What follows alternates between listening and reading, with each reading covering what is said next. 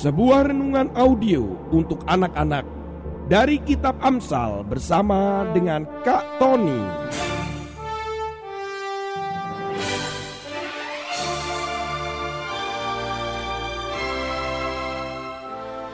Audio inspiring message for kids. Selamat menikmati dan mendengarkan.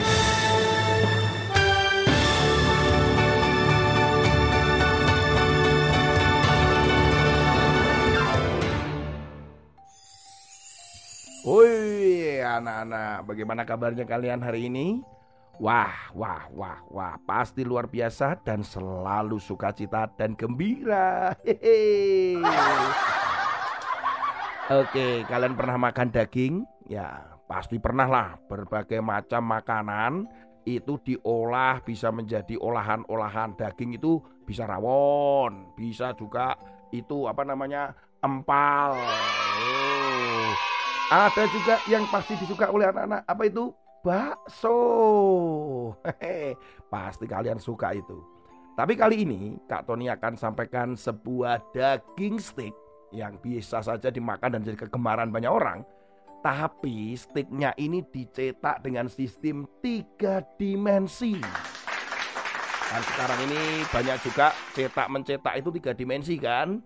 Bisa buat mainan dengan dicetak tiga dimensi. Nah ini kali ini makanannya dicetak tiga dimensi.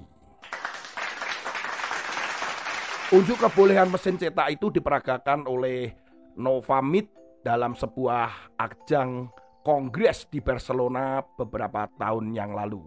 Nah, ini di, akan diuji cobakan nantinya akan dikonsumsi oleh manusia atau konsumen nanti beberapa tahun ke depan. Nah, rencananya pastilah ini akan membanjiri pasar dengan produk yang canggih ini. Apa saja pokoknya makan yang enak. Diperkirakan industri berbasis tanaman dan tumbuhan akan sangat membesar beberapa tahun ke depan. Bahkan dikatakan model-model juga bisa dikembangkan dalam tahun-tahun ke depan. Novamit akan mengembangkan mesin lain yang lebih besar yang mampu menghasilkan hingga 500 kg daging nabati per jam. Wah, tentunya dengan cetakan tiga dimensi. Nah, ini ya makanan aja sekarang sudah dibuat dengan cara tiga dimensi anak-anak. Firman Tuhan hari ini kita akan baca di dalam Amsal pasal 15 ayat yang ke-17. Lebih baik sepiring sayur dengan kasih daripada lembu tambun dengan kebencian. Artinya daripada ayat ini, kita ini hidup sedang sederhana saja. Yang penting itu ada damai sejahtera, ada cinta, ada keharmonisan. Daripada banyak makan daging seperti daging tiga dimensi tadi. Banyak makanan berlimpah tetapi yang ada adalah pertengkaran demi pertengkaran. Anak-anak, kita yang ada di rumah, kalian yang di rumah, Kak Tony juga ada di rumah.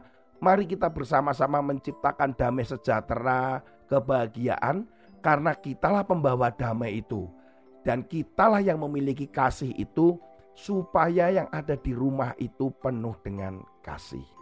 Kak Tony waktu kecil pun ketika saat budaya makan bersama oleh orang tuanya Kak Tony pun di situ kami saling bercakap-cakap, kami komunikasi, kami bisa tertawa, bercanda, walaupun makanannya sederhana, tidak perlu yang mewah-mewah.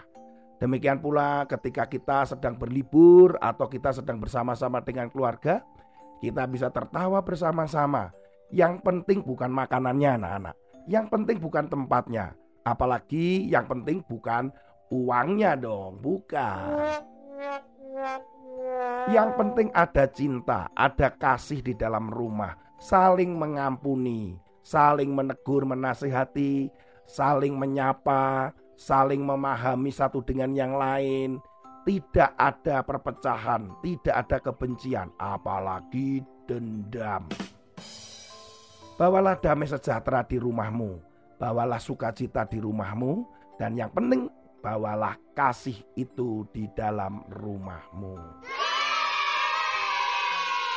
Tapi kalau membawa makanan yang tiga dimensi itu bagaimana Kak Tony? nah, makanan itu hanya sampingan ya, yang bisa kita bisa makan sambil kita ngobrol. Sama seperti ketika Sakius, makanan yang ada di rumahnya bersama dengan Yesus dan murid-muridnya itu, itu bukan masalah makanannya, tetapi ternyata ada Yesus yang membawa damai sejahtera di situ. Ada kasih Yesus yang dirasakan oleh Sakius dan teman-teman yang sedang makan bersama-sama. Di situ penting hadirkan Yesus damai sejahtera yang penuh kasih itu di rumah kalian semua. Tuhan Yesus memberkati. Sampai ketemu pada episode yang lain bersama dengan Kak Tony.